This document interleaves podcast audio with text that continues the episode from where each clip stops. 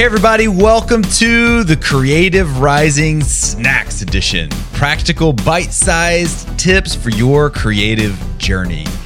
And this is a new segment we are testing out to give you shorter episodes focused on a single topic and filled with wisdom to help you rise to the challenge of a creative life.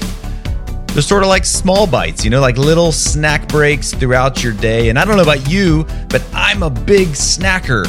Seriously, like three Lar bars or Kind bars a day, maybe an apple or two every once in a while. But I'm always snacking, and that's what these new episodes are all about. Small, quick jolts of ideas and inspiration in between seasons. Now, you won't hear me in the interview clips very often. I'll just be asking one question, and there will be one response. And today we have a snack for you on narrowing down your ideas. Now, the basic process of ideation has two components. One, going wide, dreaming without restraint, thinking big, blue sky thoughts. And then the second component, which is narrowing down those ideas to judge which ones actually work and what's best to pursue. Each part of that process is critical. But the going wide and dreaming phase is the poster child for the creative process. And let's be honest, it's just more fun. It's just not that fun to be the wet blanket or the negative Nancy, eliminating ideas left and right for practical reasons or saying, well, that'll never work. The client will never go for that. That's just not fun. And that's what good project managers are for, right? Well, not really. The editing phase is important. And what's key is you just don't want to do both phases at once. You don't want to ideate and edit at the same time. They each have their place at different sequences. And I was recently talking about this topic with author and speaker and creative guru Sam Harrison, and I asked him if there are proper ways for creatives and their teams to improve their narrowing down and selecting of ideas. And here's what he had to say. You know, there's a uh, maxim in system thinking that says that every system is perfectly designed to produce the results it produces, which is which is an interesting way of saying, you know, we we get out of something what we put into it, or, or how the process works. And so if we have a, a system that's working for us as far as critiquing ideas with our team, then I say stick with it. But uh, lots of times we, we need to tweak it. Uh, there may be issues. I worked with a client uh, a couple of years ago whose creative team was having a really difficult time with this. They were they they were at each other's throats and trending toward gunplay, I think. I mean, they were having a hard time. So I suggested to them what which was a rather formalized critique process to help them get back on track. And, and it has six steps to it. So let me let me walk through those six steps of the process that, that they put in place. And, and the six are tee up, put up, ask up, open up, measure up, and wrap up. So I'll go through each one. Uh, tee up is whoever, whichever team member has the idea that they want to present, Uh, starts by laying the groundwork. They state what the problem is or the challenge or the opportunity. And then the second step, then they put up, which means they they give the concise overview of the idea, maybe using the creative brief as a foundation. And during those two steps, uh, everybody else on the team remains quiet. It's just the time for the person presenting it. And then the next step is ask up, where team members ask questions to dig deeper and clear up any confusion. But there's no comments during this part. They just ask questions.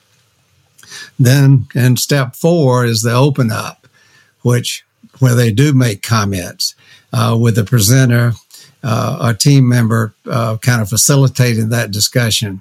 No personal attacks, uh, focus on the idea and not on the presenter. And every comment, every criticism should come with a solution or a suggestion with it.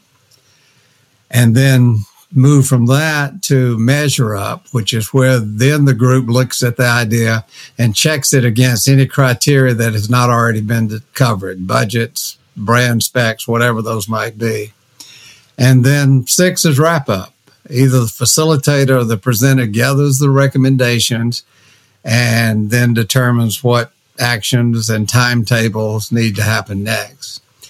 And so that that was a, a pretty formalized process, uh, but that team needed that. And they put that in place, and it really helped them move in, into a different environment with their critique. So maybe your particular team may not need anything that formalized, but the bones are there. So you can look at those six steps and say, okay, what might we use from this? And then design your own uh, critiquing process. But I think everybody, unless you're totally pleased with the way your critiques are going and your editing of ideas is going, needs to re-examine it and see what needs to be improved in the system.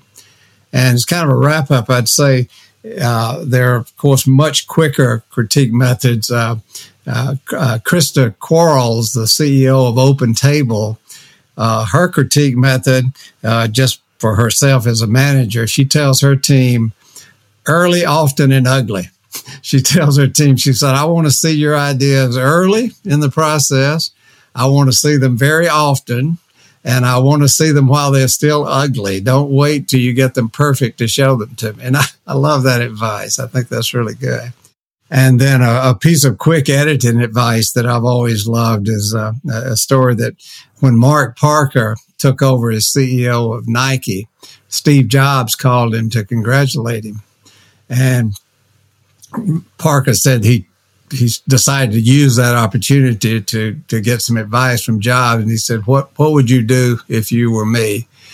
And Jobs, in his typical open uh, commentary, said, Nike makes some great products, but you also make a lot of crap. Get rid of the crap.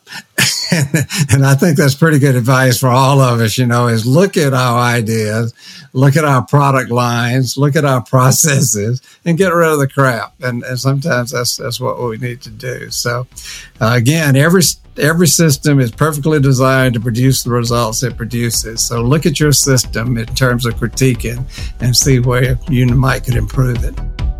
Okay, there you have it. That is today's snack. Create a better system for narrowing and critiquing. It's not just about ideating. And you can find ways to trim the fat, get rid of the non-essentials, the fluff, or as Sam referred to it, the crap. And if you liked what Sam had to share, there is more to be said on narrowing and examining your ideas. And it's in his new book called Creative Zing. You can find that wherever you get books. And thanks for snacking with me today. If you have any ideas for future bite-sized topics, let me know. You can email me at hello at the creative rising dot com or leave a review on Apple Podcasts. Who knows? I might just read that review on air. Until next time, I'm your host, Blake Howard, signing off.